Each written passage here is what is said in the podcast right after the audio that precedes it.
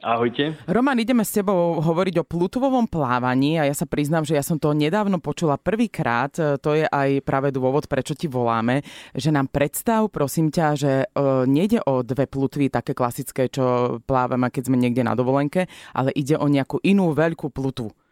Aby som to upresnil, v podstate toto plutové plávanie je aj plávanie s tými klasickými roznožkami, teda mm-hmm. tými plutvami, ale aj s jednou takou monoplutou sa nazýva, čo je, keď si predstavíte delfína alebo nejakú morskú pannu. Uh-huh. A máte šnorchel v ústach uh-huh.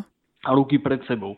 Taká zvláštnosť je, ten šnorchel není ako klasické, keď sa idete potápať moru uh-huh. z boku, ale ide cez stred čela, aby, aby jednoducho lepšie obtekala tá voda. Jasné. A v akom veku začínajú trénovať deti? Zľahka už začínajú také deti okolo desať, jedenásť, dvanásť rokov plávať s touto monoplutvou, keďže sú aj oni menšie, aj tá plutva je menšia ako pri starších uh-huh. a ako keby s nimi neskôr rastie. Uh-huh, tá plutva. Ale to znamená, že stále novú musia um, kupovať.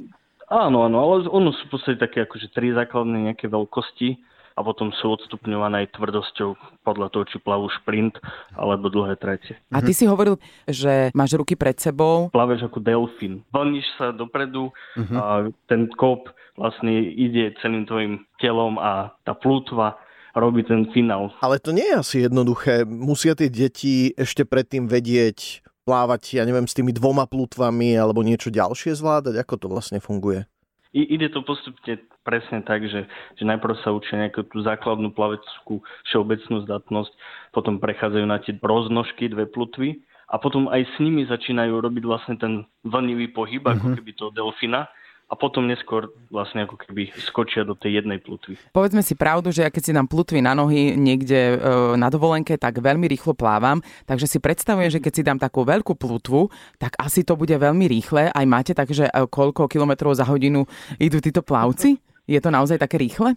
No, je to, je to výrazne rýchlejšie ako klasické plávanie. Na bežnom päťdesiatmetrovom bazéne tí najlepší pretekári na svete to vedia zaplávať za necelých štrnásť sekúnd za v podstate trinásť osemdesiatpäť je svetový rekord pod vodou na päťdesiatku. Keď si zoberieme, že úplne, úplne tých top športovcov, majstrov sveta, top športovcov, tak na päťdesiatke je tých sedem osem sekúnd rozdiel. Darí sa nám v tejto monoplutve? Máme aj nejakých akože reprezentantov? Áno, áno, samozrejme, že máme. Darí sa nám. S týmto športom sme začali prakticky náraz so svetom, mm-hmm. lebo táto monoplutva sa začala v podstate používať viac menej prvýkrát až sedemdesiatych rokoch. Účastníme sa tiež majstrovstiev sveta, majstrovstiev Európy, tak juniori ako aj dospelí. Máme aj také svetové hry, keďže to nie je olympijský šport. Ako veľmi finančne náročný je tento šport? Keď sa tu zoberie, pre malé deti to nie je moc náročné. Stačí im plavky, okuliare. Ten šnorchel sa dá zohnať v podstate za desať pätnásť eur, možno, že používanie je lacnejšie uh-huh. a dve plutvy. To je ten začiatok. Potom, keď prejdú na tú monoplutvu, tak tam už uh, nové sa hýbu niekde, začínajú okolo stovky, no a tí profesionáli, to je päťsto a vyššie. Uh-huh. Wow, tak to je dosť inak. A to už je normálne ručne robené na mieru. Aha. A, a so srdiečkami nakreslená s menom, hej? No, niektorí si tak dávajú, áno. Však, to by som si aj ja dala. Keby som chcela byť tá Ariela, ako určite pre baby je to troška aj také podľa mňa lákavejšie, lebo sa môžu cítiť ako Morská tie morské panny mhm. a tiež by som áno. si nechala pokresliť tú plutvu nejak pekne.